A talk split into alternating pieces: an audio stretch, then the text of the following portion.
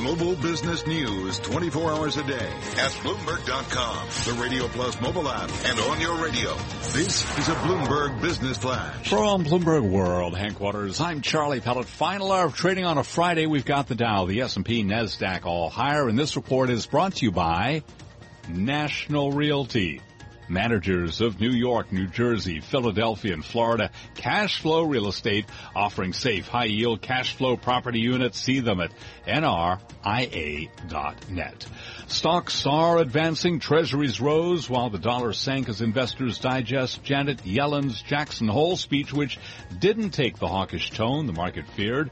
As for discussions about inflation at Jackson Hole, Dino Kos is vice president at C L S Bank. He's also a former Fed official. Why is inflation so low? Why are they, why are central banks struggling across the board, actually, in all the major uh, geographies to get inflation higher? And, you know, that is such a turnaround from where we were historically not that long ago, where central banks historically were worried about getting inflation lower. So that that's going to be, it may not be on the panels at Jackson Hole, but it's going to be the subject of discussion, uh, you know, d- you know, during the coffee breaks and at dinners. You can be sure of that. And at Jackson Hole, Yellen said any rollback of post-crisis financial reform should be, quote, modest because they've made the banking system safer and more resilient, rebutting Republicans in Congress and the White House who blame regulatory red tape for holding back the U S economy.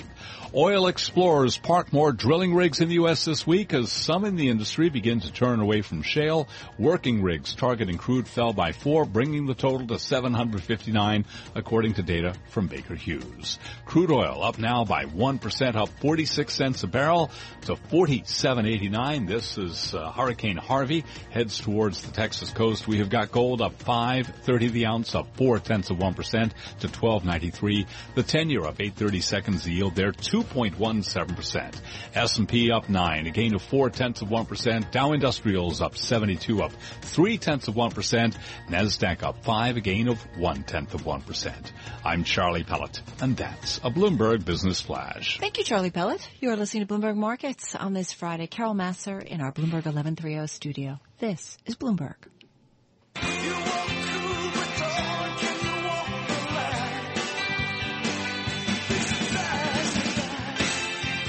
All right, everybody. It's a little Friday. It's a little Bruce. It's a little Dave Wilson. And it's a little chart of the day. What do you got here, Dave? It's all about the ties that bind. That's why uh, we picked that particular song.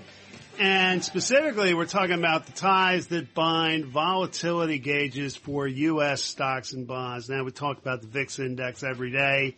You know, that C B O E volatility index, which is based on S and P five hundred option prices. Bank of America Merrill Lynch has something similar called the Merrill Option Volatility Estimate, otherwise known as the MOVE, uh, for Treasuries. It works pretty much the same way.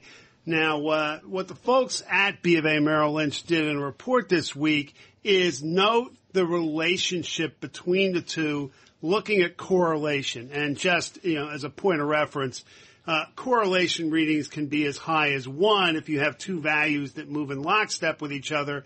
They could be minus one if they move, you know, opposite each other all the time, or there could be no relationship at all. So that's your range of possibilities.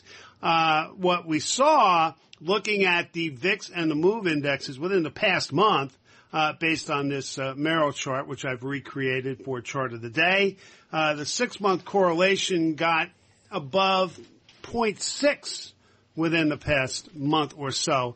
Uh, highest actually outside of one surge in August twenty eleven. So it, it goes to show you that we have an unusual sort of relationship uh, in the sense that you have stock and bond volatility depressed at the same time. So they're tracking each other more closely than usual. Now, uh, the equity derivatives team over at uh, B of A Merrill Lynch will tell you that, you know, it's a reason to anticipate that both will rise, and so therefore you want to own volatility, as they put it, uh, whether you do that with, with futures or exchange-traded funds or whatever. But uh, I'm just here to tell you, if you want to see the chart, then uh, read the explanation that goes with it and see everything I do going forward, send me an email. And uh, the address is d wilson at bloomberg dot net. That's d wilson at bloomberg dot net. So bottom line, and expect more volatility in both the stock and the bond market? That's their take, and okay. you know, because you have unusually low readings uh, in terms of the individual indexes and an unusually high correlation between the two. So at least uh, from their perspective, it strengthens the case to expect that you're going to see a pickup in volatility coming soon. All right, good stuff, Dave Wilson. Let's uh, bring in Carl Riccadonna as well, uh, Chief U S Economist at Bloomberg Intelligence, our in-house group of analysts. Mister Riccadonna, what are you squinting at?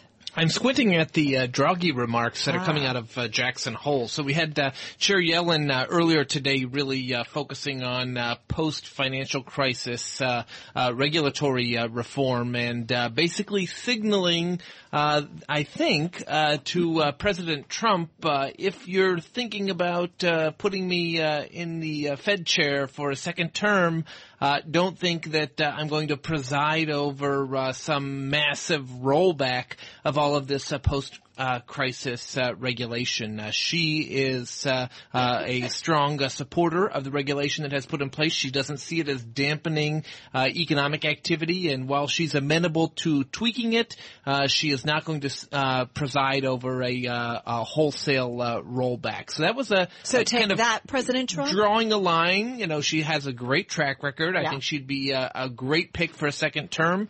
Uh, but she's kind of laying out uh, the terms and conditions of what that second term uh, would look like. That being said, uh, we have the Draghi headlines uh, rolling across the uh, headline on the term or the uh, the terminal here, uh, and uh, he seems to really be talking about uh, protectionism and uh, uh, risks to uh, trade. Obviously, that's such a high priority for the uh, European economy in, in particular. Uh, the only thing I see, uh, at least in the initial glance of the headlines, is, uh, that's relevant to monetary policy. He talks about uh, the The, uh, Europe recovery uh, and consolidation being at an earlier stage versus the U S. So the real focus here no, really? uh, is the E C B uh, tapering uh, and uh, uh, the end of uh, Q E uh, in Europe, uh, which uh, presumably will be happening next year. Uh, he doesn't give us a strong inclination of uh, when exactly that will be, uh, but uh, he's still speaking, so uh, you know, certainly have to stay tuned to those headlines. What's interesting, though, is we, you know, President Trump has certainly pushed back against Uh, globalism and has been more in favor of protectionism, or at least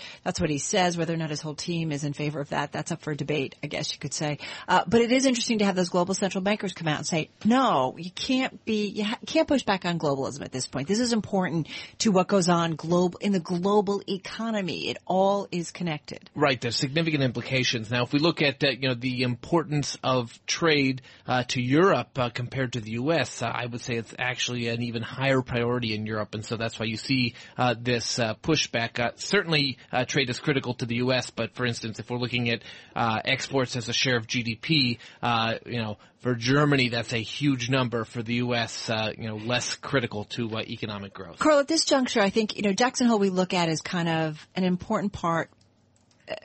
Important point, I kind of feel like every year, because it is global central bankers who get together, and maybe if they want to put out some kind of coordinated message to some extent, this is an opportunity for them to do so. Where are we though? Like, what is, what was maybe needed to be their mission at this year's meeting? Do they need to? Did they have a mission? Or are we at this kind of funny time right now? Well, we're certainly not, uh, you know, where we were back during the, the dark days no, of the financial crisis, where they really needed to have a concerted, uh, consolidated uh, message uh, to market participants. And there are different goals, I feel right. like. Between now the, the goals are slightly different. Uh, we're certainly not in a crisis stage at this point. Mm-hmm. Uh, we have uh, really a, a tailwind lifting global economic activity, whether it's the U S, other developed economies, or even emerging markets, uh, and that makes Uh, policymakers' job a lot easier now, as they can, yeah. uh, you know, start winding in uh, some of that accommodation. But the, the, the critical uh, point is going to be they have to uh, be careful not to over tighten. That's how most cycles end: is that the right. central bank uh, pushes back uh, on the brake pedal too hard, uh, and uh, we certainly could be at risk of that uh, if everyone's starting uh, to ease back next year. Dave Wilson, just quickly, major averages uh, set for some gains this week in terms of stocks. No, they are, and I'm just looking at the Vanguard F T S E Europe exchange-traded fund, ticker V G K, and it's actually at its highs of the mm. day on Draghi's comments, so uh, yeah. some pluses there. All right. Dave Wilson, stocks editor at Bloomberg News, will be back with his stock of the day a little bit later on. Carl Riccadonna, have a great weekend. Chief U S Economist at Bloomberg Intelligence, our in-house group of analysts, right here on Bloomberg. Let's get a check on your latest world and national news headlines. We've got Nathan Hager in our Bloomberg ninety-nine point one newsroom in Washington. Nathan. They're hunkering down from Texas to Louisiana, Carol, with Hurricane Harvey now at Category three strength, top winds of one hundred twenty miles an hour. That advisory just issued by the National Hurricane Center. This storm could get even stronger when it makes landfall along the Texas Gulf Coast late tonight or early tomorrow. Texas Governor Greg Abbott. My top goal is to be able to uh, make it through this storm in a way in which we lose no lives. And so uh, my hope is that our fellow Texans will uh, follow that advice uh, and put your life first and your property second. White House Homeland Security Advisor Tom Bossert says President Trump will be very aggressive on disaster aid. Press Secretary Sarah Sanders says he may visit Texas early next week. The Trump administration is taking an aggressive stand against Venezuela's increasingly authoritarian regime and is imposing new sanctions on new debt issued by the Maduro government and its state oil company, while allowing for general licenses on some existing transactions. Uh, Treasury Secretary Steven Mnuchin. Today's actions is the next step towards freedom for the Venezuelan people. We will continue working to achieve this goal with allies around the world who have widely condemned Venezuela's dictatorship. Venezuela's foreign minister is calling the new sanctions the worst aggression against his country in the last two hundred years. Speaking to reporters at the United Nations, he says they will not allow the U S to create a humanitarian crisis in Venezuela. Global news twenty-four hours a day, powered by more than twenty-seven hundred journalists and analysts in more than one hundred twenty countries. I'm Nathan Hager. This is Bloomberg.